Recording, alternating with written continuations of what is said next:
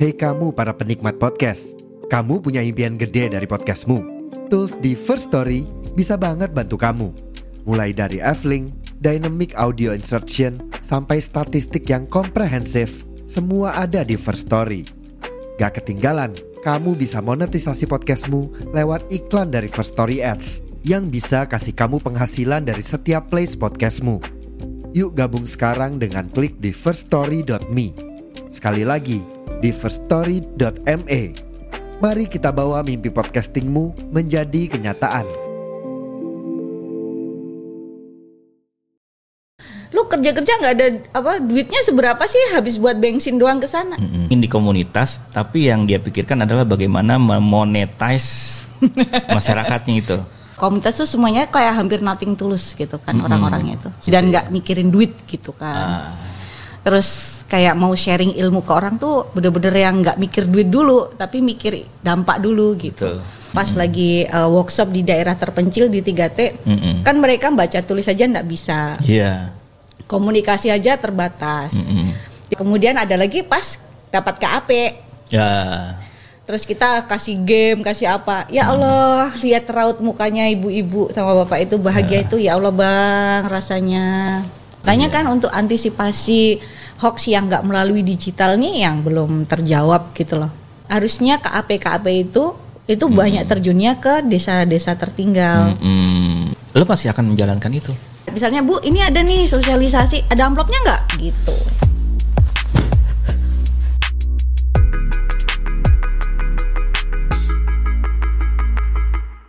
Hai teman-teman, Unboxing Friend kali ini saya sudah bersama teman saya nih, datang jauh-jauh dari Nusa Tenggara Barat, Nurliya.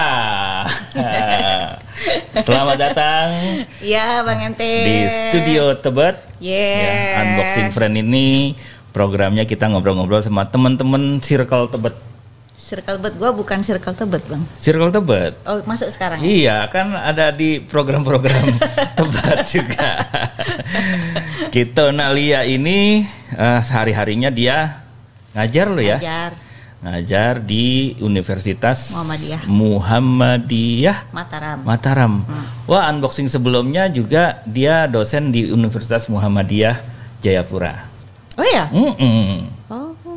Nah, sekarang Universitas Muhammadiyah gitu. Kok banyak banget ya Universitas Muhammadiyah ya. Dan orang-orangnya kenapa ter terhubung dengan saya ya. Padahal saya bukan anak Muhammadiyah loh. Bukan N U juga gitu. Emang siapa bilang Muhammadiyah harus Muhammadiyah? Oh enggak juga ya. Oh enggak juga. Oke. Okay. Lia itu ke Jakarta nih lagi ngapain? Lagi kemarin ngurus visa, mm, mm, no keluar, keluar negeri. Mm. Sebenarnya bisa ngurus visa Cina itu di Denpasar bang. Oh bisa. Tapi, Tapi... prosesnya nunggu tuh delapan hari. Mm. Jadi sama barengan sama jadwal terbangnya udah lewat. Lewat. Jadwal terbang hari apa nanti? Tanggal dua puluh lima tengah malam. Wow. Tapi bisa cepet ya? Kalau di Jakarta cepet, cuman empat hari. Di Kuningan situ. Dari mana? East itu apa? East Tower itu apa? Oh, East Tower. Mm-mm. Nggak tahu gue. Pokoknya gitu. Situlah. Ya, uh, jadi mau di jalan-jalan lagi nih, hmm. gitu. Terakhir kemarin ke Singapura, Singapura ya. Singapura sama I C T. Sama I C T Watch. Lalu sekarang sama sebuah kementerian. uh, ke Cina. Wih, yeah. Ini ada apa sih di Cina nih? Uh, ceritanya kayak training gitu sebulan. Mm-hmm. Oh sebulan? Sebulan. Woi keluar dari sana udah bisa shit shit. Ya shit shit. Bikin bikin makanan Cina gitu ya. Ya gitu. Kebetulan emang ngambil materinya kemarin yang Chinese culinary. Oh gitu. Biar bisa Loh. makan jalan-jalan yang gampang-gampang Kok aja. Lepas jauh banget dari urusan literasi digital sih. Kan biar nggak Chinese cap- culinary. Iya, jadi kan kalau pas kita udah capek Chinese iya. literasi, uh, uh. aku yang masakin dimsumnya gitu. Oh iya, benar juga kan? Ya. Direlate-relatein gitu ya. Culinary Chinese, tapi gue paling suka sih memang Chinese food iya, ya. Iya, gitu. Iya. Enak banget dan ketika lo nanti sebulan lo mau apain itu pengalaman lo dari sana? Itu kan banyak silabusnya tuh bang, mm-hmm. jadi mulai emang ada beberapa praktek langsung masak ya mana gue nggak mm-hmm. nggak bisa masak, jadi yeah, ya uh-uh. ya udahlah. Terus ya mungkin kayak kebersihan mm-hmm. atau teknik masak dan sebagainya ya. Nah itu mungkin karena aku juga nggak ada relate-relate-nya sama mm-hmm. sekali sama dunia perkokian. Karena emang mm-hmm. peserta lain tuh pada koki-koki gitu. Iya. Yeah. Oh iya, yeah. chef lah gitu ya. Yeah. Ini bukan. Bukan, bukan. Gitu. Lu biasa ngajar. Ya tapi kayak ini juga sih program Master Chef kan justru memang pesertanya bukan chef profesional. Iya. Yeah. Gitu ya. Tapi ya keren juga sih. Karena di luar kegiatan kita sehari-hari kita juga butuh rutinitas yang kalau bisa memang berbeda. Mm-mm, mm-mm, mm-mm. Uh, ya semoga aja gitu. Mm-mm. Kita lihat aja nanti. Betul. Ya teman kita juga, teman saya itu ada namanya Indriatno Banyumurti ya. Kayak uh, kenal? Kayak kenal kan gitu. Dia uh, di balik aktivitas dia sebagai direktur eksekutif I C T Watch. Hmm, pantesan kenal. Ah, dia juga uh, admin kuliner Bogor. Ya. Nah kan, gitu. Berarti emang kuliner tuh kan bisa masuk di segala Betul. Hal kan bang. Jadi ya udahlah. Ah, oh iya, sejak kapan sih lo kenal sama I C T Watch nih? Gitu. Tahun dua ribu dua puluh satu. Mm-hmm. Itu sebenarnya bang lucunya ya. Uh-uh. Saya tuh nggak pernah lo mungkin lupa kayaknya mm-hmm. ngisi daftar kayak ngisi form daftar di kegiatan Jawara. Oh itu baru kenalnya ketika program Jawara. Jawara tapi kayak nggak nyadar hmm. aku itu. Oh iya Jawara dua ribu dua puluh satu waktu itu ada tiga manusia ya. Ada tiga orang ya. Iya kan manusia. Iya. Iya. Bukan saya. Tiga kan, manusia kan? Satu nggak muncul. Tinggal uh, dua yang tinggal muncul. Dua. Uh, hmm. Nah lalu. Uh, dua ribu dua puluh dua ada tiga orang lagi. Ada Mm-mm. tiga ya betul. Tiga orang lagi. Aku masih ingat sih itu. Kalau Jawara aku ingat banget. Gitu. Nah, oh dari Jawara ya pertama kenal. Jawara dan, dan aku tuh uh, surprise banget tiba-tiba Bang Ibe hubungin aku. Uh-uh. Padahal kayak eh, sebentar I C T Watch nih apa ya? Aku ngisi ngisi form kapan ya gitu kayak kayak nggak ingat uh-uh. gitu. Terus jadi pas aku searching I C T itu apa? Oh, hmm. berhubungan sama internet-internet hmm. gitulah. Terus nanti aduh ada interview langsung apa yang hmm. diomongin gitu. Hmm. Ya alhamdulillahnya emang udah terlibat di komunitas di fasilitator Google hmm. dan sebagainya. Yeah. Jadi ya itu yang tak omongin eh lulus. Iya. Oh iya, gua uh, tahu sedikit tentang Lia. Uh, banyak banget sih tulisan lo di Google Scholar tuh. Iya, nah nanti aku pulang dari Cina harus nulis juga bang. Oh, gitu. Itu ya. Tuntutannya. Jadi kalau pengen tahu tulisan Lia tuh apa aja, ya, lo cari aja di Google Scholar ya. Iya, nama lengkap aja. Ah, nama lengkap muncul. Ada itu, ada artikel delapan belas lah itu kalau nggak salah. Kalau nggak salah. Kan gitu. Emang dosen kan setiap semester harus bikin, jadi oh, gitu setahun ya? Tuh harus bikin dua. Oh minimal. Minimal. Mm-mm. Terus juga di awal-awal juga sempat uh, meneliti tentang perempuan, Mm-mm. tentang sains, kayak gitu-gitu dakwah. Iya. Gitu. Nanti tentang makanan habis ini. Nanti tentang makanan. Lalu kemarin tentang literasi digital. Eh uh, uh, uh, literasi digital sih kemarin ada yang menarik ya di Jawara dan kebetulan uh, saya sedang menggarap bukunya mm. yang sempat Lia nanya ini buat apa lagi? Iya iya apa sih? Nah, film-film itu? Enggak, pokoknya bukan ya tentang ada. Semua anak-anak Jawara. Iya tentang uh, bunga rampai Jawara Internet Sehat itu ada beberapa program yang memang menarik itu kita tuliskan uh, kegiatan mereka menjadi sebuah buku. Ish. Ya nanti. Kayaknya bakalan keren nih. Ya itu uh, sudah tahap. Uh, desain, mm. ya, layout, ya udah sudah layout, editing udah selesai, tinggal nunggu uh, sambutan-sambutan dari pihak-pihak yang keren, mm. ya. Udah nanti uh, diharapkan sih Agustus tuh udah udah udah udah publish ya.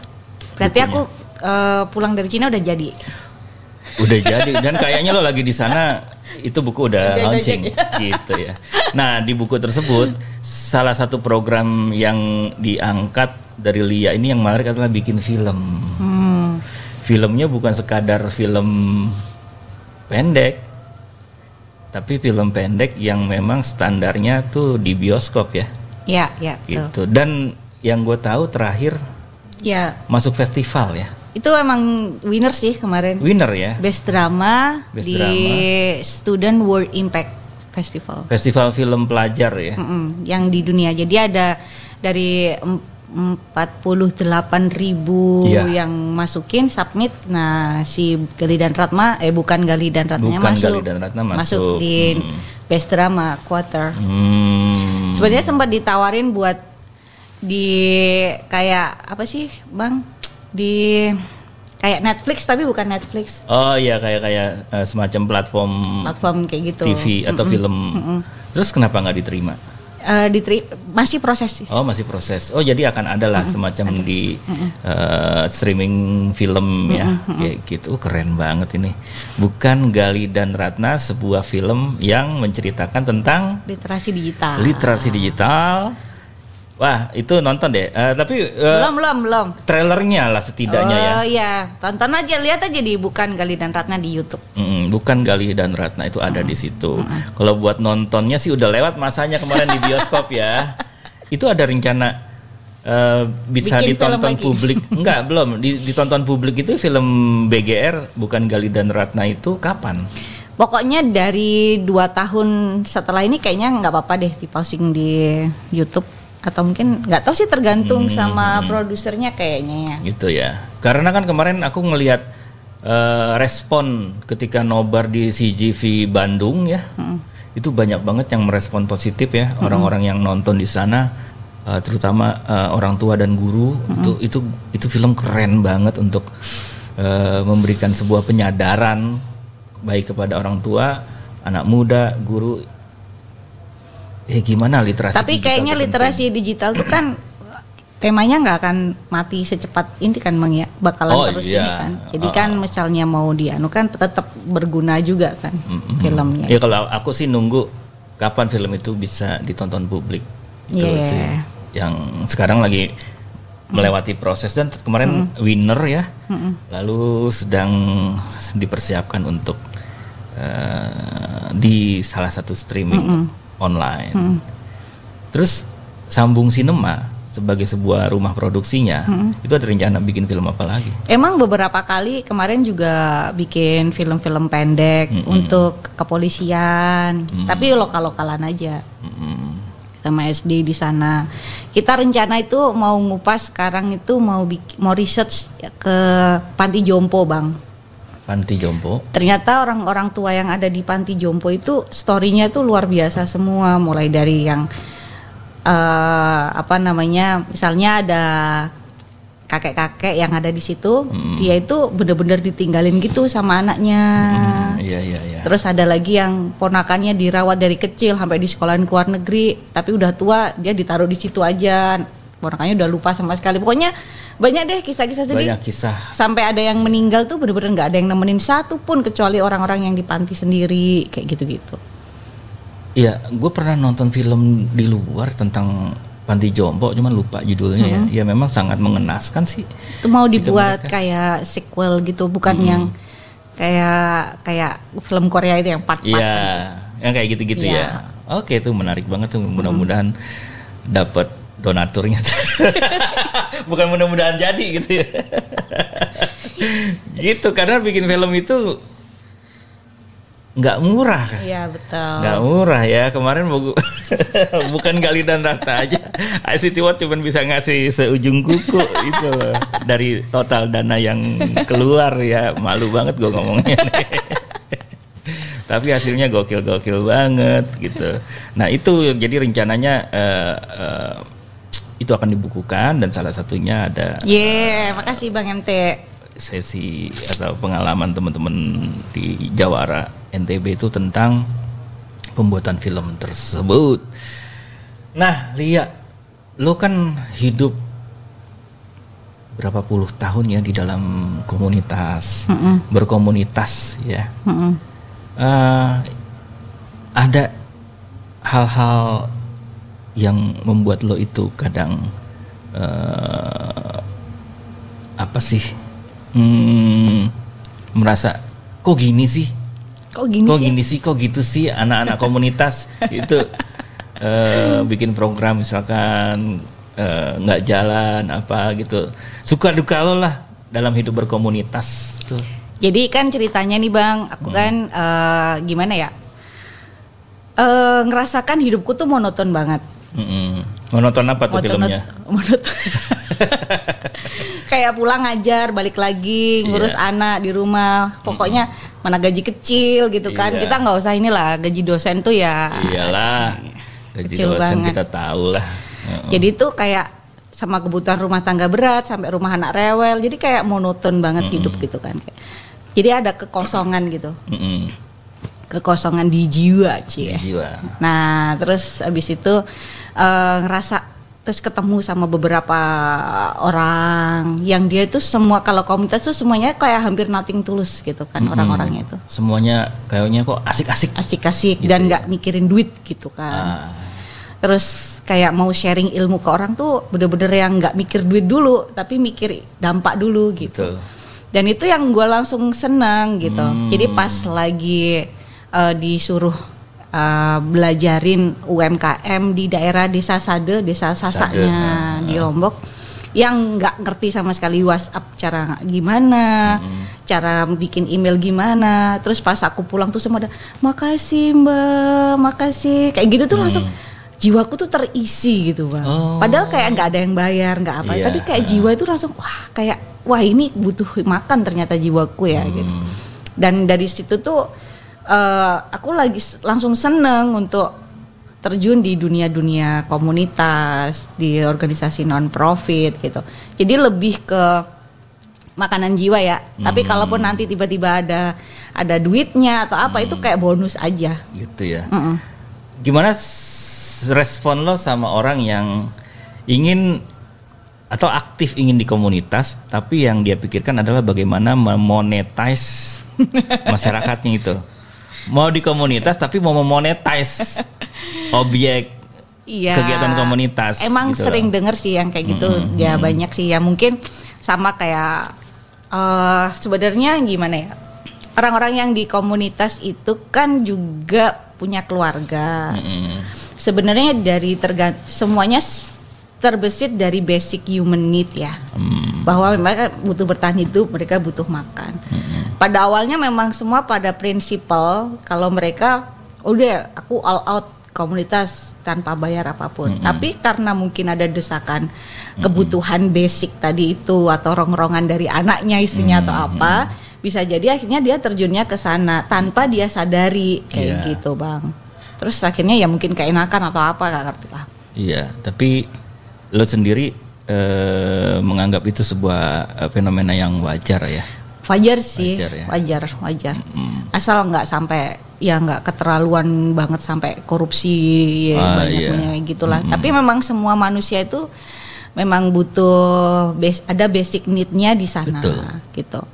Jadi dari komunitas itulah eh, lo memang merasakan bahwa kita mendapatkan hal-hal lain yang tidak diukur oleh uang gitu ya. Iya, iya. Dan padahal lu sebagai dosen memiliki masalah kurangnya penghasilan. Iya. Gitu kan. Iya, uh, uh. Tetapi kok solusinya karena adalah ternyata, ternyata bukan uang. Uh, uh, karena ternyata Bang, ternyata itu itulah rahasia Tuhan tuh. Mm-mm. Rahasia mm. Allah ngasih rezeki orang Mm-mm. tuh beda-beda. Semakin kita ngasih tuh semakin kembalinya tuh makin banyak. Oh gitu ya. Mm-mm. Kan gue juga pernah dengar tuh pernyataan ini dari ustadz-ustadz. Kalau lu semakin banyak memberi, mm-mm. lu akan semakin dapat. Iya. Banyak juga, lebih banyak lagi gitu kan. Iya. Itu benar-benar lo alami ya. Betul. Walaupun sekarang tidak melulu uang ya. Betul. Sekarang uh-huh. uh, buka-bukaan aja. Uh-huh. Kayak gaji dosenku aja cuman dua juta lima ratus ribu. Buat uang sekolah anak sama cicilan rumah habis, nggak cukup malah habis. Terus makan sehari dari mana? Ya, kayak uh, gitu. Betul. Ternyata ada aja dari komunitas yang memang hmm. kita nggak, tadi awalnya nggak ada, hmm. Aku bilang rezeki itu bonusnya. Betul. Jadi maksudnya itu di awal tuh nggak ada niatan bang yeah. untuk mendapatkan mm. uang. Tapi kalaupun dikasih ya alhamdulillah. Yeah, betul. Kan sebenarnya gitu. Tapi kita nggak ada ekspektasi. Oh aku kesana itu untuk cari uangnya. Betul. Itu bukan. Itu bukan. Akan beda banget. Sama kayak kiai. Mm-hmm. Dia mau pergi uh, ngaji. Mm-hmm. Diundang orang, tapi hmm. niatan dia datang untuk memberikan dakwah itu untuk uang. Betul. Sama pas saat pulang dia tiba-tiba diamplopin dengan ikhlas. Nah hmm. itu beda, beda, beda banget hmm. gitu. Karena nggak ada yang namanya komersialisasi dakwah dan sebagainya. Itu yang namanya mungkin disebut berkah ya. Jadi aku pikir ya kayak gitu, kayak tiba-tiba, kayak aku tiba-tiba ke Cina ini aja bang. Ini, nah itu dia juga. Ini kan? Aku nggak nyangka sama sekali. Betul, di se-N T B ya? Cuma aku doang loh yang pergi. Wow, itu di luar dugaan. Di luar dugaan sekali, banget. Di Dan an- kalau lo telusuri, walaupun nggak mm-hmm. bisa diduga, tapi kan bisa ditelusuri dari mana ada ajakan itu ada. Ada, karena ya memang itu dari pengalaman berkomunitas. Iya, ya? Memang dari komunitas juga. Nah itu kan berarti aku pertamanya kan emang ikut di Berbangsa Foundation ini tinggal mm-hmm. di desa selama dua minggu full, mm-hmm. nemenin mereka untuk bisa uh, ini apa namanya lebih de, da, pendampingan desanya biar lebih digital gitu lah hmm. ibaratnya. Jadi dua minggu aku tinggal di sana, aku ngajakin anakku, hmm. semuanya tinggal di desa itu hmm. gitu. Jadi itu kayak nggak mikir wah dapat berapa gitu, hmm. tapi dilihat mungkin bagus kinerjanya atau apa tiba-tiba terus diajakin. Mungkin ini bagus ya untuk kita uh, apa ingatkan ke orang-orang yang kadang-kadang kan. Memang ada juga yang bertanya ke gue gitu, hmm. bang, lu kan hidupnya dari dulu di komunitas, hmm. kok lu bisa hidup sih, gitu. Lu sekali ngisi dibayar berapa, bang? Minta rate-nya dong, gitu kan? Iya. Bingung kan ketika aku diminta rate kan? Ya. Uh-uh. Kayak dulu waktu pertama kali UNICEF uh, sama P K B, ibu uh. dia uh, ini ada narasumber berapa di gajinya, gitu mm-hmm. kan? Berapa honornya? Waduh, honor apa nih? Kalau honor standarnya Kominfo segini nih kan yeah, biasanya uh, ada se, sejam segini. Wah, nggak sanggup. Ya udah, makanya jangan nanya. Udah kasih yeah, aja bro. Kayak gitu. Eh kayak kemarin nih, ini baru semalam bukan kemarin ya. Jadi semalam ada uh, teman komunitas, dia itu minta diajarin bikin film. Hmm. Karena kan dia melihat di I C T Watch, gue terlibat beberapa proyek pembuatan film ya. Akhirnya dia minta, bang, saya pengen anak-anak di kampung ini bisa bikin film, mm. gitu, film pendek lah tentang kampungnya yang bagus gitu loh. Cuma rate-nya berapa ya bang? Gitu kan? Ya saya bilang aja, gue satu jam dibayar sepuluh juta ya, gue bilang. Langsung, oh maaf bang kalau gitu lain kali aja. Akhirnya gue telepon kan, gue telepon langsung, lu itu ya sama gue nanya harga, lu kayak nggak kenal gue aja gitu kan. Akhirnya gue bilang, uh, gue hubungin temen gue uh, yang kalau urusan ngajar film tuh, oh, gue nggak nggak merasa orang yang tepat. Akhirnya gue ajak temen gue dari Wasdok, dari Wasdok dan gue tanya, eh lu mau nggak bantuin gue? Ada temen gue komunitas yang pengen anak-anak di kampungnya ini bisa bikin film dan lu pernah sama Wasdok tuh bikin film di kampung mereka. Apa jawaban dia? Yang penting gue bisa berangkat ke sana dan bisa balik lagi naik kereta ke rumah gue. Di sana mau makan nasi pakai garam itu mah nggak masalah. Yang yeah. penting gue bisa nyebarin ilmu gue. Iya. Yeah. Lu bayangin jawabannya kayak gitu. Mm-mm. Dan ketika gue sampaikan ke teman gue yang minta itu, Mm-mm. dia sampai nggak nyangka, bang beneran itu. Makanya lu jangan sok-sok nanya rating, nanya rate gitu iya. kan, kayak gitu. Padahal ya intinya lu jalanin aja udahlah. Iya. Apa berjejaring ya? Iya betul, kayak hmm. gitu. Ya maksudku rezeki itu kan bukan melulu uang, bang. Hmm. Kayak gimana orang mandang kita, gimana hmm. kita diterima. Hmm. Bahkan saya Jakarta aja kayak nggak usah repot cari tempat tinggal tuh tiba-tiba hmm. udah, ada. udah ada semua pada nanyain lagi Jakarta lu mampir-mampir ketemu iya. itu tuh kayak aduh rezeki banget gitu tuh. Jadi nggak melulu dengan uang gitu. Jadi yang harus kita sampaikan ke teman-teman kita secara simpel tuh gimana ya, lu berkomunitas tapi Uh, lu bakal dapat rejeki nggak saat lu mungkin berkomunitas, iya. mungkin butuh waktu Mm-mm. yang nggak diduga-duga iya. gitu loh ya. Ya nggak langsung jatuh juga dari langit tiba-tiba gitu nih duit kan? Gitu nggak. Uh, uh, ya jadi kayak semacam nggak ada gajian di komunitas tapi adanya berkah gitu ya. Betul berkah, aku bilangnya gitu. Berkah. Dan berkah itu konsepnya adalah seperti aku tiba-tiba diundang di sini aja uh, ini mm. suatu ah, kehormatan mm. banget. Gitu. Ya kayak lo tiba-tiba di, ditawarin ke Singapura. Iya, coba kebayang dari uh, berapa Jawara tiba-tiba uh, Bang Ibe punya paspor lu masih aktif, uh, kan langsung wow gitu. Uh, uh, Dan ternyata duitnya manfaat banget buat tambahan bikin filmnya. Film, mm, mm. Jadi kan itu benar-benar Allah yang menjawab kita mm, kan. Jadi kayak ya. Wah berarti gue nggak salah nih ngundang Lia untuk ngebahas tentang bagaimana kita uh, yakin bahwa jalur hidup di komunitas itu bukan pilihan keliru ya uh, untuk orang-orang tergantung seperti kita, niatnya ya. lagi hmm, hmm, tergantung niatnya hmm. lagi ya uh, niat-niat yang keliru kayak gimana ya. Kalau udah di komunitas mikirnya program, wah kalau hmm. udah di komunitas pasti nanti ada program yang ada duitnya itu hmm. yang menurutku kurang tepat sih. Jadi akhirnya uh, jatuhnya kalau misalnya dapatnya sedikit banget dia pasti akan kecewa, terus akhirnya kerjanya nggak maksimal yeah. gitu. Ya gue ngelihat sih ada fenomena anak-anak muda ingin ingin berkomunitas tapi yang dicari adalah uh, ya itu tadi uang hmm. gitu loh, penghasilan, dan itu keliru lah ya, uh, pandangan yang keliru kalau ke situ ya. Hmm. Kalau emang kayak gitu lo bikin startup aja lah ya. Iya betul, Bik- gitu. Bikin startup pun kalau di awal-awal Bang nggak mungkin bisa langsung dapat duit. Oh-oh. Minimal jalan, ibaratnya gini Bang. Kamu dapat, walaupun dapat duit pun satu miliar Mm-mm. nolnya ada berapa tuh satu miliar delapan ya kan? Eh sepuluh ya? satu miliar tuh berapa sih? sembilan Ya sembilan sembilan Mana ada nol koma delapan miliar satu. Iya ya sembilan sembilan kan? Uh, uh, ketahuan orang komunitas gak tahu duit. Tapi kalau satunya aja gak ada, kan nol semua tuh Bang. Betul. Satu itu niat, mm-hmm. jadi niat terus apa semuanya lah intinya mm-hmm. niat itu tuh niat. Kalau mm-hmm. satunya aja nggak ada ya jadi nol, nggak ada hasilnya. Betul ya. Gitu. Gitu. Oke lo minum dulu. Ini ada kopi ya, itu gue bikin kopi. Ini keren ya. Susu. Bikinannya ya. Bang M T. Cara bikinnya itu, oh enggak.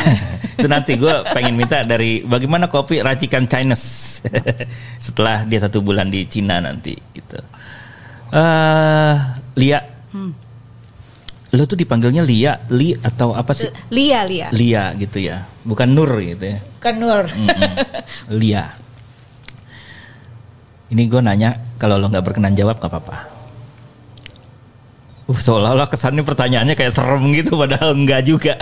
Langsung tutup mata.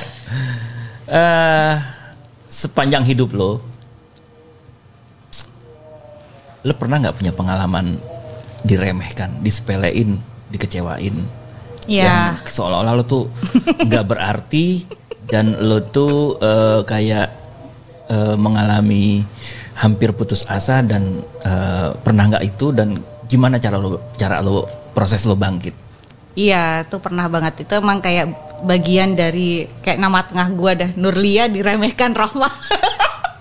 Kok diremehkan? Oh itu jadi nama tengah. Ah, yang bener loh. Bukan diremehkan ya, jadi kayak sering di uh, kayak gitulah, nggak diadil gitu, tuh sering mm, banget. Ya termasuk oh. salah satu kehidupan pribadi gue yeah, kan, uh, uh, yang mana apa namanya suami gue pergi gitu uh, kan sama cewek lain juga uh, kan uh, itu salah satu bentuk yang dimaksud sama Bang M T itu. Oh gitu ya.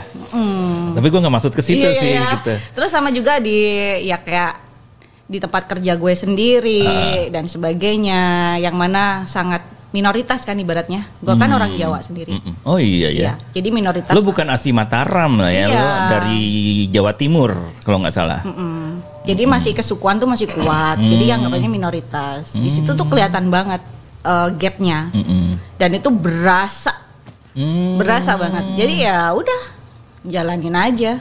Gimana cara ngatasinya tuh Bang? Kan dari dulu tuh Uh, ternyata lawannya cinta itu bukan benci Bang. Apa tuh? Wah Ab- ini apa? Abai. Abai? Abai. Ah masa sih? Iya. Kalau benci itu kita masih ada di pikirannya. Masih kita pikirin. Mm-hmm. Jadi kayak kalau masih ada di pikiran kita berarti kita masih peduli dong. Hmm. Walaupun konsepnya beda. Tapi kalau kita udah abai, nggak mm-hmm. peduli, itu ya udah berarti emang ya terserah lu, lu mau ngapain gitu. Hmm. Nah untuk menuju A B ini bukan ya udahlah lupain aja, nggak gitu ya, juga. Nggak gampang, nggak gampang itu. Bukan, bukan lupain, uh-uh. tapi menerima. Hmm. Jadi yang oh ya udah, gue terima, gue dilecehin, gue terima, gue diginiin. Terus langkah gue ke depan apa gitu. Mm-hmm. Nah, dan ternyata obat terkuat untuk bisa menerima itu adalah memaafkan. Wow. Jadi ibaratnya kayak megang gelas nih bang kan enteng banget uh-uh. nih. Tapi coba pegang begini satu jam. Oh iya lama-lama gemeter juga. Kan? Mm-mm. Sama kayak ini tuh uh, masalah ataupun hate atau Mm-mm. bencian atau Mm-mm. orang yang remehin kita. Kalau kita pegang terus capek juga kitanya, nyakitin diri kita sendiri. Udah taruh aja. Iya ya. Gitu. Lama-lama nih tremor nih. Lama-lama tremor nih. Gitu. Jalan enteng kelihatannya, uh-uh. tapi lumayan juga nyakitin diri kita sendiri. Jadi taruh aja gitu, taruh aja, bein aja. Tapi untuk kita meletakkan, maafin, gitu. Untuk meletakkan itu gelas ini menerima. Itu juga butuh effort, makanya butuh kita effort, terima, gitu iya, kan? Iya. Karena ada juga orang yang mau meletakkan, tapi dia masih butuh gelas ini gitu loh. Eh, itu berat kan? Iya, memang nggak mudah. Aku bilangnya emang nggak mudah, iya. tapi bisa kan? Gitu. Ya, dan salah satu cara untuk bisa itu adalah dengan memaafkan, memaafkan. Ya. Jadi cinta ketika, bukan benci. Bukan benci, cinta itu padanannya adalah abai. Abai, bukan padanan, kebalikannya. Uh, kebalikannya ya. Hmm. Uh, uh. Apabila kamu tak lagi dicintai, maka abaikan. Abaikan. Apabila kamu dicintai, gimana sih? Apabila kamu dicintai gimana? Terima. Eh, terima dong, cintai oh, gitu. Masa enggak diterima? Uh, uh. Terima. Apabila kamu dicintai, terimalah. Terima. Mm-mm. Apabila kamu dicintai, cintai Mm-mm. kembali. Apabila Mm-mm. kamu tidak dicintai, abaikan. Abaikan. Mm-mm. Namun untuk mengabaikan kamu perlu memaafkan. Memaafkan. Iya, ini penting ya, tapi susah lah ya. Kita ngelihat fenomena anak-anak muda kita yang bunuh diri ya. Kemarin juga di Basura ada. Iya ya, di Basura hmm. itu kemarin kebetulan selama di Jakarta tinggal di dia Basura. Tinggalnya di uh, Basura ya. Basuka, Basura itu Basuki Rahmat. Oh, uh, itu jalannya sih. Apartemennya Jalan Basuki Rahmat. Iya iya iya. Gitu. Oh gitu. Uh, uh, Basura City kan apartemen situ. Oh, itu ada yang bunuh diri. Ada dari lantai dua puluh sembilan. Patah ah. hati. Oh, patah hati. Hmm. hmm. Wow. Nah itu tuh yang kayak gitu-gitu kan perlu. Iya kan e, psikolog orang kan beda-beda ya bang ya. Mm-hmm. Jadi sebenarnya memang dari gimana ya ngomongnya. Kalau lu bilang hidup tuh mudah mm-hmm. itu bullshit. Hidup mm-hmm. tuh emang penuh cobaan. Betul. Hidup tuh e, dari lahir aja lu udah diuji gitu mm-hmm. loh. Dari lahir tuh ya udah diuji lu lapar gitu mm-hmm. lah ibaratnya. Apalagi semakin kesini ya semakin kesana. Hmm. Jadi kalau lu bilang hidup lu adil, itu mah nggak ada ceritanya hidup adil. Hidup I- tuh iya. ya, hidup tuh ya ujian sampai lu mati aja masih diuji. Iya. Gitu. Ini susah sih ngejelasin ya. Orang mati itu kan bunuh diri itu bukan karena dia pingin mati bang. Oh gitu. Iya. Dia cuman kepingin hilangkan rasa sakitnya aja. Hmm. Mengerikan ya caranya iya. ya. Dia karena udah sakit banget dan capek, dia pengen hilangin itu. Tapi sebenarnya dia nggak pengen mati sebenarnya. Kenapa lo bisa ngomong kayak gitu? Karena ada pada masa aku lagi pernah jat down banget, uh-uh. aku pernah ngalamin kepingin oh, begitu gitu ya? Self harm ya. Hmm. Dan itu ada pilihan kayak lu kayak gitu tuh pengen diperhatiin, di intention sama uh-uh. orang. Atau juga kamu memang benar-benar ingin ngerasain sensasi yang berbeda yaitu ngilangin capeknya dari rasa sakit itu. Tapi kalau dua-duanya ini udah didapat, misalnya udah dapat atensi orang hmm. atau misalnya lu udah misalnya orang gini yeah. tapi ternyata nggak mati, yeah. nggak akan dia ngulangin lagi karena hmm. dia udah tahu kalau itu tuh mati itu nggak gampang hmm. dan oh ternyata walaupun aku sakit banget nggak juga ya ngilangin masalah. Saat lo mengalami itu, ketika ada teman lo yang bilang, Lia, lo harus sabar, lo harus berbesar ah, hati. Gak bisa. Mempan nggak? Nggak mempan. Nggak mempan. Nggak mempan. Apalagi dibilangin justru, bunuh diri itu dosa. Justru kalau dibilang gitu. Kak, lo mau mati mati aja. Sekalian uh-huh. lu naik dari atas. Kalau lu jatuhnya cuma di lantai tiga, lu nyusahin orang lu. Oh gitu. Iya, justru digituin tuh malah kayak jadi hantaman yang berbalik gitu loh. Buat lu. Ba- banyak orang juga begitu. Oh gitu ya. Jadi kayak psikolog terbalik. Iya sih ya. Gue pernah ngalamin sih soalnya. Ada teman gue yang bolak-balik bilang mau bunuh diri mm-mm. karena masalah keluarganya. Curhat, akhirnya gue ajak aja mm-mm. ke stasiun kereta. Gue bilang, ah, ini kan ntar uh, kereta luar kota mm-mm. rutin nih lewat mm-mm. sini. Mm-mm. Lu tiduran aja. Yeah. Ntar, justru di psikolog terbalik uh, itu. Gue bertanggung jawab mm-mm. sebagai teman, gue akan urus mayat lo. Eh dia langsung nangis. Bukan itu yang gue mau. Iya, ya. iya, iya. Gitu. Ya saat itu gue karena gue bukan orang terdidik ya. uh, terdidik sih abang ini. Enggak, saat itu gue masih dalam uh, istilahnya anak-anak preman pergaulan gitu kan. Lihat di tempat gue nongkrong dia datang hmm. sering begitu. Akhirnya ya, ya gue dengan gaya lingkungan gue yang saat itu yang keras. Ya udah kalau memang lo mati di sini, mm-mm. ntar gue yang ngurusin mayat lo, tenang aja. Tuh, gue sebagai teman ngurusin mayat lo, eh nggak jadi. Iya, harus. Gitu. Tapi kalau orang diomongin sabar, lu sabar, mm-mm. pasti kita sendiri akan bilang, emang lu ngerasain apa yang gue rasain? Ada gitu. Denial ya? Iya, ada denial. Karena ngomongin sabar tuh apa sih? Mm-mm. Kan itu definisi yang susah banget dijabarin. Atau orang ikhlas tuh gimana ikhlas? Mm-mm. Sabar tuh ikhlas menerima. Nah, ikhlas sendiri kayak apa? Enggak, gue masih penasaran nih sama sama lo tadi bisa bilang bahwa uh, nggak gampang untuk uh, menerima uh, saran dari mm-hmm. orang lain ketika kita itu dalam kondisi jatuh. Mm-hmm. Terus apa yang bisa membuat lo bertahan gitu loh? Ya. Yang membuat lo membatalkan lo uh, ngelakuin hal melakukan gitu. Hal-hal nekat kayak gitu. Sebenarnya lebih ke kita itu sebenarnya dalam diri itu bang kan ada kayak uh, apa ya sebenarnya ada pertahanan diri di kita kita hmm. mau ada saat pada saat kita takut itu adrenalin kan naik hmm. kadangkala itulah yang sebenarnya bilang lu jangan kayak gitu atau hmm. lu ngapain sih iseng banget kayak ada yang sebenarnya ada yang gitu tapi hmm. ada orang yang ngabein hmm. nah hal-hal kayak gitu tuh kadang uh, bisa muncul tapi kadang orang yang uh, ngerasa butuh perhatian banget ya supaya orang ini yang sayang yang nyakitin gue tahu kalau gue sakit banget jadi lebih diperhatiin atau gimana lah. Padahal ketika lo melakukan itu juga dia nggak peduli ya, juga gak peduli gitu juga. Ya. Jadi pada oh. saat kayak gitu tuh harus ada harus uh, kita sendiri yang ngomong kayak mm-hmm. lu sedih kayak gini dia nggak peduli loh gitu. Oke. Okay, itu yang harus ditanamkan iya, ya. Lu mati sekarang mm-hmm. paling yang orang-orang tuh keluarga lu nangis seminggu doang habis itu udah lupa.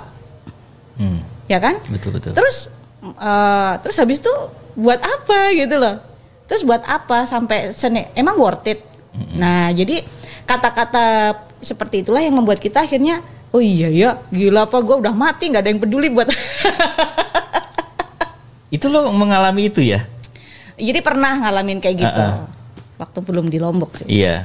Jadi oh. pernah uh, labil banget dalam kondisi down banget pernah kayak gitu tuh akhirnya nah terus kalau udah kayak gini habis itu dilupakan lah buat apa jadi justru uh, balas dendam terbaik itu nunjukin prestasi nunjukin jadi, kalau kita bisa, bisa hidup tanpa orang-orang yang kita harapkan peduli iya. itu ya jadi pada saat kita berprestasi kayak misalnya nih bang kayak aku pas uh, apain mm-hmm. achievement achievement apa terus orang itu ngelihat story wah ah. tuh rasanya oh tuh kan gue tahu tuh oh, jadi okay, tuh balas okay. dendam terbaik tuh itu bukan nyakitin gitu. Diri kita sendiri bukan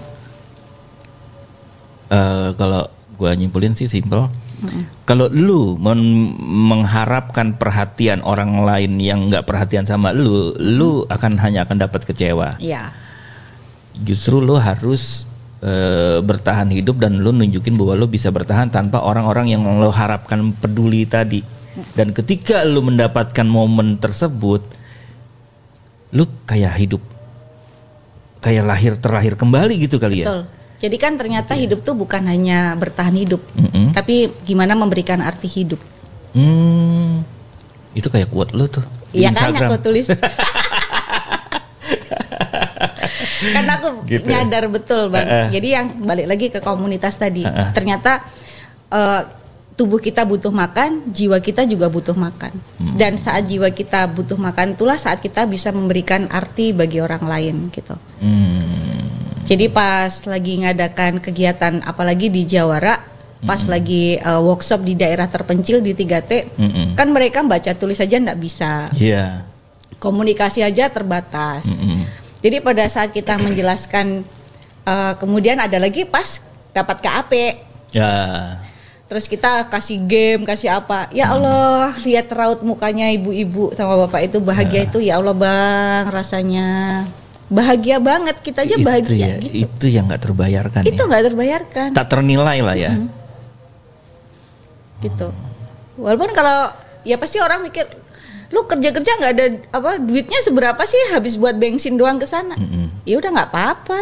Iya. Itulah karena orang yang menyatakan kayak gitu gak tahu ada yang lebih berharga dari duit. Iya, betul. Gitu.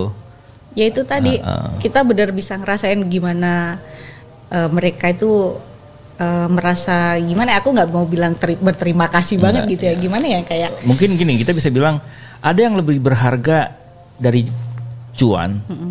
yaitu perubahan. Oh ya. Perubahan masyarakat yang kita uh, latih, mungkin dia merasa, oh ini toh caranya ya. Mm-mm. Gitu. Nah, uh, gue nanya tentang K A P deh ya sekalian ya. Uh, Audiens yang lo adepin itu kan kebanyakan orang-orang tua ya? Beberapa, beberapa, beberapa anak-anak mahasiswa, beberapa yang orang tua. Apa yang mereka rasakan, yang mereka e, merasa dapatkan ketika lo memberikan pelatihan-pelatihan K A P kayak gitu? K A P itu adalah komunikasi, komunikasi antar pribadi. Hmm. Iya, itu apa yang mereka dapat sih, kan udah biasa ikut pelatihan-pelatihan gitu. Ada beda, bedanya apa gitu? Beda banget. Kalau biasanya kan kita fokusnya itu materi kesampaikan udah. Oh gitu. Mm-hmm. Mm. Tapi kalau yang di sini tuh lebih banyak sharingnya, mm. lebih banyak mendengar mereka. Mm. Jadi dengerin mereka apa, dah dari mendengar mereka apa, baru kita bisa masukkan informasi kita. Okay. Jadi bedanya di sana. Terus karena banyak gamenya itu bondingnya sama peserta itu wah ya, bertahan lama banget, melekat banget melekat ya banget. Uh-uh. Kayak gitu. Hmm. Jadi bukan sekedar datang ngajar pulang kelar ya, gitu ya enggak yang ya? Yang di daerah eh, daerah pelosok ini Bang, mm-hmm. itu mereka bener-bener tan- namanya sendiri aja dia nggak bisa nulis. Wow. Usianya berapa aja dia nggak tahu. Mm-hmm. Tanda tangan aja sampai aku pegangin pulpennya dia baru bisa tanda tangan. Kadang nggak mm. bisa tanda tangan. Jadi sampai segitunya dan itu tujuh puluh delapan puluh persen dari peserta. Mm. Kita mau ngajarin pakai proyektor gimana? Nggak, yeah. Dia juga nggak bisa baca. Uh. Kemudian uh, disuruh nulis refleksi mereka juga nggak bisa nulis. Mm. Jadi ya caranya benar-benar komunikasi. Ngobrol. Full. Ngobrol. Ngobrol ya. Ngobrol. Lu ngapain sih ke tempat-tempat kayak gitu? Menemui orang-orang masyarakat yang seperti itu, kebanyakan orang-orang di daerah lain tuh, ala biarin aja nggak bakal bisa berubah gitu. Kan ada orang yang beranggapan kayak gitu, tapi yeah. lu, lu lu kenapa menemui orang-orang karena, yang demikian? Karena justru Bang, ternyata penyebaran hoax itu itu tuh lebih banyak yang hoax eh, mouth to mouth. Okay. Jadi dari mulut ke mulut tuh justru hmm. lebih bahaya banget dari yang digital. Kalau aku bilang, hmm. karena kalau digital sekarang tuh udah banyak banget upaya-upaya dari pihak-pihak untuk kayak uh, debunkingnya. Debunkingnya ya banyak banget. Banyak ya, banget. Ya. Tapi kalau yang dari mouth to mouth ini, dari mulut ke mulut, ini gimana pencegahan hoaxnya? Gimana cara memvalidasi kalau itu benar atau enggaknya itu kan nggak nggak terlalu bisa kan? Dan hmm. ini banyak banget terjadi di wilayah-wilayah tertinggal, gitu. Kadang-kala kita aja saking dari orang yang berilmu tuh akan kalah dengan orang-orang yang bodoh. Aku bilangnya begitu. Mm-hmm. Karena orang bodoh ini akan menyelesaikan masalah dengan kekerasan. Mm-hmm. Jadi pada saat mereka terkena hoax, mm-hmm. jatuhnya kekerasan, betul. Fitnah keras. Mm-hmm. Kita mau ngasih berbagai macam ilmu, ilmu hukum, ilmu apa, nggak akan mempan. Mm-hmm. Kalau hoaxnya udah nyebar. Berarti gitu. Ada anggapan keliru bahwa Uh, di zaman digital ini hoaks menyebar dari berbagai platform media sosial, platform digital. Itu terjadi di kota-kota bes, di ya, kota-kota. Dan anggapan bahwa oh, dan di, di masyarakat masyarakat yang tidak uh, mengakses internet, internet mah aman-aman aja, dan ternyata itu keliru. Tidak, keliru. Yeah. Keliru, dan itu terjadi betul sebelum aku berangkat ke Jakarta. Hmm. Itu ah, sampai aduh sampai dan uh, sampai kacau juga gitu. Yeah. Sampai kacau. Ada pengalaman di masyarakat lo itu yang sampai parah gitu. Kalau yang gue pernah tahu kan di uh, di Papua ya, gue nggak perlu mm-hmm. sebutkan nama mm-hmm. daerah yang lebih detail lagi. Mm-hmm. Sampai ada seorang perempuan mm-hmm. O D G J yang dibakar, yeah. dibakar gara-gara dia dianggap penyebar hoax itu menganggap bahwa dia itu adalah penculik anak. Mm. Akhirnya oh, sama itu masyarakat. Ada juga di N T B? Oh ada juga. Ada juga. Tapi bukan O D G J, tapi ibunya sendiri malah. Wow, ibunya sendiri. Jadi anaknya nangis gitu. Mm-hmm. Terus dikira itu penculik. Oh. Ya, tapi juga itu karena imbas dari hoax yang bilang penculikan anak sih mm-hmm. kalau di situ. Heeh. Mm-hmm. Wah, repot banget ya, ya. Hoax ini dan uh, ya lo akhirnya memilih untuk menemui masyarakat-masyarakat ya. Iya, yang mereka enggak sebenarnya enggak mm-hmm. pegang handphone, mm-hmm. anaknya yang pegang. Mm-hmm. Tapi mungkin kan namanya juga informasi, kalau enggak didengar langsung kadang selewerin kan mm-hmm. kayak jadi meleset lah ibaratnya. Jadi dari anaknya ngomong ke ibunya udah salah. Hmm. Akhirnya ibunya ngomong ke tetangganya. Jadi ricuh gitu loh bang. Itu banyak. Makanya iya. kan untuk antisipasi hoax yang nggak melalui digital nih yang belum terjawab gitu loh. Ya, ya palingnya dengan ya, for, forum-forum tradisional. Itulah makanya. Gitu ya. Makanya banyak harusnya K A P K A P itu itu hmm. banyak terjunnya ke desa-desa tertinggal. Hmm. Yang mereka lebih banyak uh, tuna apa sih tuna aksara mm-hmm. gitu-gitu itu uh, sangat bermanfaat. Iya ya, berarti P R kita masih panjang banget ya tentang uh, memberantas hoax itu. Kita melihat dari uh, beberapa daerah yang ada saja korban-korban hoax. Mm-hmm. Hmm. Ini mau ada pemilihan desa kan di kampung. Oh iya, itu oh, iya. juga rawan Wah, banget tuh. Banget. Gitu ya. Banget.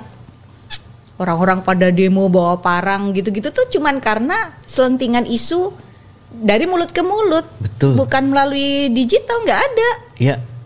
Itu dan itu agak susah loh itu ya. uh, meredamnya ya. ya. Contoh yang gampang gini deh, ya, yang hmm. gampang. Di dekat kita ini kan ada warteg yang cukup terkenal gitu ya di sini. Mm-mm. Itu ada aja yang bilang ke gue gitu, gue nggak bakal mau makan di situ lagi karena dia pakai tuyul. itu itu pake ada main. main-mainannya sih, makanya laku-laku rame kan bang. Mm. Iya rame banget saya bilang gitu. Iya mm. itu karena pakai mereka itu pakai uh, ya kayak sihir kayak gitu-gitu. Mm-mm. Ya aku sih bilang. Uh, gak tahu ya, gue sih merasa enak dan gue gak bisa membuktikan itu ada tuyulnya, ada, ada setannya atau enggak. Dan gue butuh buka puasa saat itu. Apapun itu benar atau tidak omongan lo ya, yang penting gue bisa takjil. Kayak gitu sih, dan enggak sulit dibuktikan. Iya. Kayak gitu. Betul, itu padahal di Jakarta ya bang. Tuh. Itu juga kemarin jadi aduh kekhawatiran. Ah, pokoknya harus banyak sih.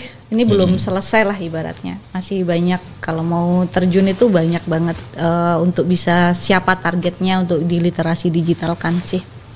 Lo pasti akan menjalankan itu. Iya, terus lah kan ilmunya udah ada, tinggal kan program turun aja. Jawaranya udah selesai. Tapi kan ilmunya masih ada, tinggal jalan aja. Kan nggak ada duitnya ya. Apa susahnya tinggal ngobrol doang sama masyarakat. Gitu ya. Iyalah. Uh, ya kadang gue mikir sih uh, jujur ya gue mikir sebagai uh, circle literasi digital di I C T kadang-kadang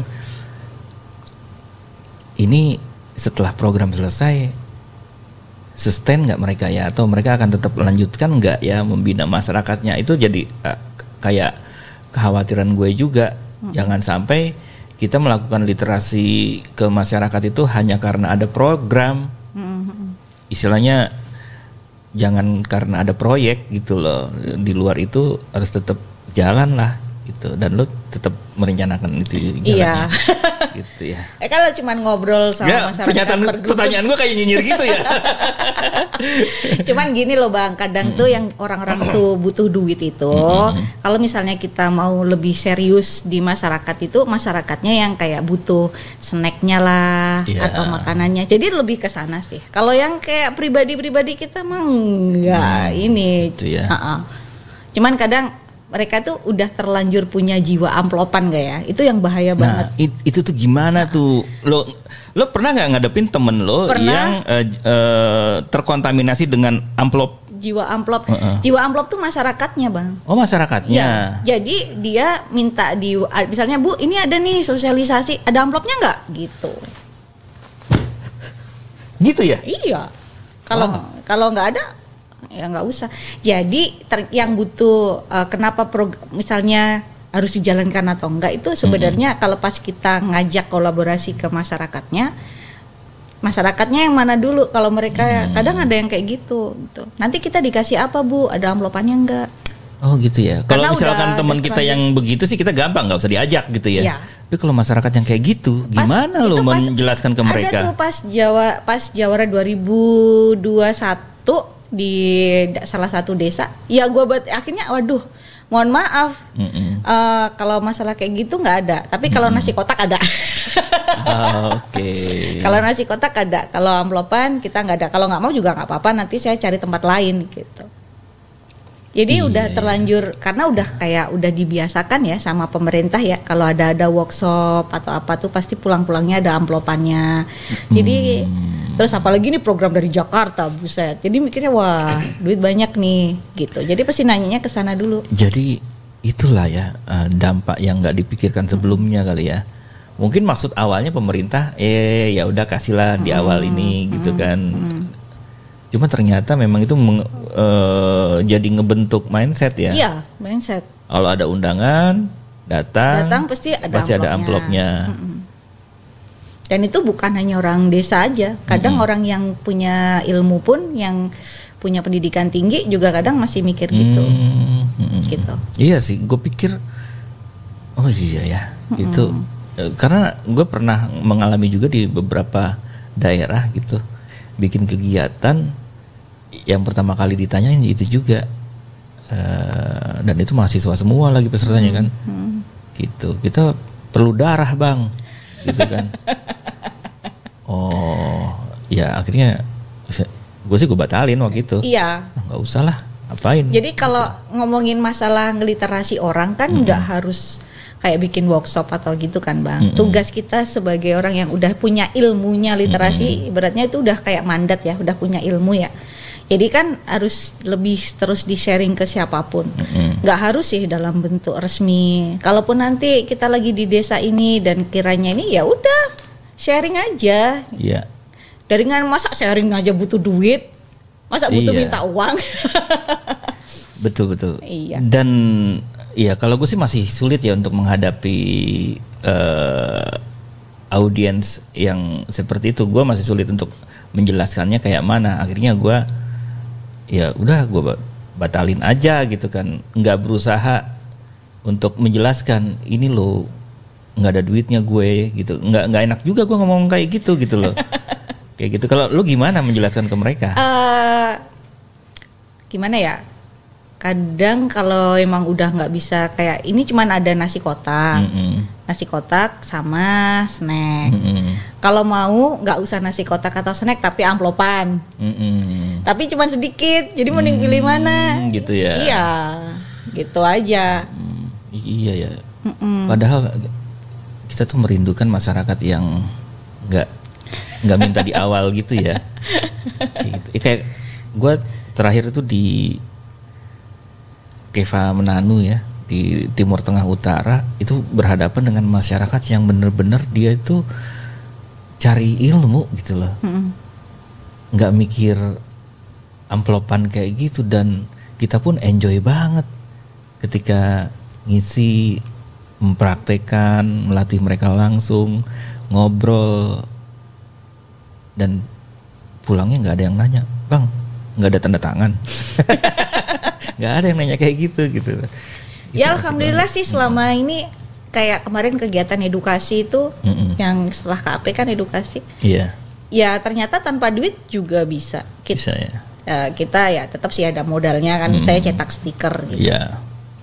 Tapi ternyata beberapa orang kalau kita tahu tempatnya di mana bisa ngedukasi tanpa ngelihat orang yang mm-hmm. mau cuman minta duit, ya bisa aja. Tergantung di mana tempatnya aja. Mm-hmm. Kita ajakin yang mau aja lah. Iya. Yeah. Kemarin lo terakhir di Car Free Day ya? Di Car Free Day, terus di kampusku pas ada Jalan Sehat, mm-hmm. gua di situ. Masuk-masuk aja. Masuk-masuk aja. Terserah yang mau-mau yang enggak-enggak gitu ya. Ya pokoknya udah izin, terus mm-hmm. habis itu ada, kulema ada speaker, ada mic itu langsung gatel aja pingin mau. Sawan corong istilahnya itu. Lia, uh, ada enggak? Ini kan rame-rame pemilu nih. Mm. Ada nggak sih partai politik yang uh, ngajak-ngajak lo untuk nyalek uh, gitu? Alhamdulillah nggak ada. Mm, Tapi ada ya? Mm-hmm. nama gua itu sempat bocor bang. Oh ya. Di jadi kayak tiba-tiba namaku terdaftar di salah satu partai politik. Oh, berarti N I K lo tuh kepake Mung- untuk didaftarkan kan di situ. Kan emang pas mm-hmm. lagi ngecek itu sempat bocor dari salah satu aplikasi Sipol. Online. Iya namanya. Yang Buk, uh, ya maksudnya di Sipol, uh, uh. tapi data pribadiku bocor tuh di salah satu uh, belanja online oh. yang pada saat, ya kan biasalah kita uh, uh, uh. Uh, install mm. salah satu itulah. Mm. Kemudian uh, mungkin di situ bocornya, mm. jadi nama gue tiba-tiba masuk dalam satu Sipol. Mm. Akhirnya aku harus ke K P U mm. untuk laporan. Kalau itu mm. aku nggak salah, bukan bukan di situ. Jadi sampai mm. direkam kayak gini juga, mm. ditemukan sama orang partai politiknya. Oh, yeah. Apa betul ini uh, kandidatnya atau bukan? Ya udah ini mm. bukan, bukan ya udah di surat pernyataan. Berarti bisa kan ada yang sengaja memasukkan iya, dong. Iya. Dan itu orang parpol, parpol bukan? Ya mungkin nggak tahu juga iya. sih. Ya karena nggak cuma lo gitu, banyak juga. Makanya gue kemarin sempat bikin konten e, gimana kalau e, nama kita ada di nama kok masih ada Sipol, di Sipol gitu iya. kan. E, e, Dan itu harus gitu. Dihapusnya dari pusat yang dari Betul. Jakarta itu repotnya. Orang iya. di daerah nggak bisa ngapa-ngapain. Mm-mm. Nah ini repot banget kecurangan partai politik. Eh kita jadi bahas ini nggak? Jangan. Cukup sampai kecurangan partai politik gitu ya. Karena rata-rata emang licik sih. Ini nanti dipotong. Ini disensor ya. Lu nggak ada ngelihat orang-orang I C T Watch itu kayak sengak, sombong, belagu gak gitu? Nggak ada. Mana Mbak Devira baik banget, Bang hmm. Ibe ramah banget. Iya ya. Apalagi Bang Ente. Ah, gitu ya. Iya. Iya, lo kan pernah ada satu forum ketemu orang-orang I C T Watch tuh mm-mm. di Bandung. Mm-mm. Impresi lo gimana tuh pertama? Kayak udah lama kenal oh, gitu, gitu ya. ya. Mm. Kayak nggak ada gap gitu loh kalau kurang daerah. Terus oh, gimana lah pokoknya bukan orang inti di I C T Watch mm. cuman jawaranya gitu. Tapi nggak ada gap di sana. Biasa aja. Biasa gitu aja ya. Gitu. Ya mungkin itu yang uh, dibilang orang-orang di Tebet ya. Gue biasanya nyebutnya Tebet sih ya. Orang-orang di Tebet itu eh, jiwanya sih memang eh, komunitas ya, berangkat dari komunitas. I C T Watch itu eh, bisa besar ya karena komunitas. Jadi ya begitulah kelakuannya, enggak perilakunya ya, hmm. ya ngakak-ngakak kan gitu, yeah. canda bareng-bareng kayak gitu sih. Ini nggak penting banget dibahasnya, jangan nih. Oke deh Lia. Makasih banget nih yeah. ya lo udah datang ngisi unboxing friend. Teman-teman yang mau nonton unboxing friend itu ada di YouTube-nya internet sehat dot i d. Ada gininya nggak di sini? Uh, mudah-mudahan ada gitu. Atau di Spotify saya ya, Spotify Matahari Timur. Uh, obrolannya tuh sama orang-orang yang memang uh, mereka bukan siapa-siapa, terkenal juga enggak gitu. Tapi justru itulah kita uh, harus mengubah mindset bahwa belajar itu tidak harus dari orang terkenal. Belajar yang baik malah kita banyak temukan di orang-orang di desa-desa, di kampung-kampung yang bukan siapa-siapa. Dan disitulah kita bisa dapat daya hidup untuk bertahan hidup.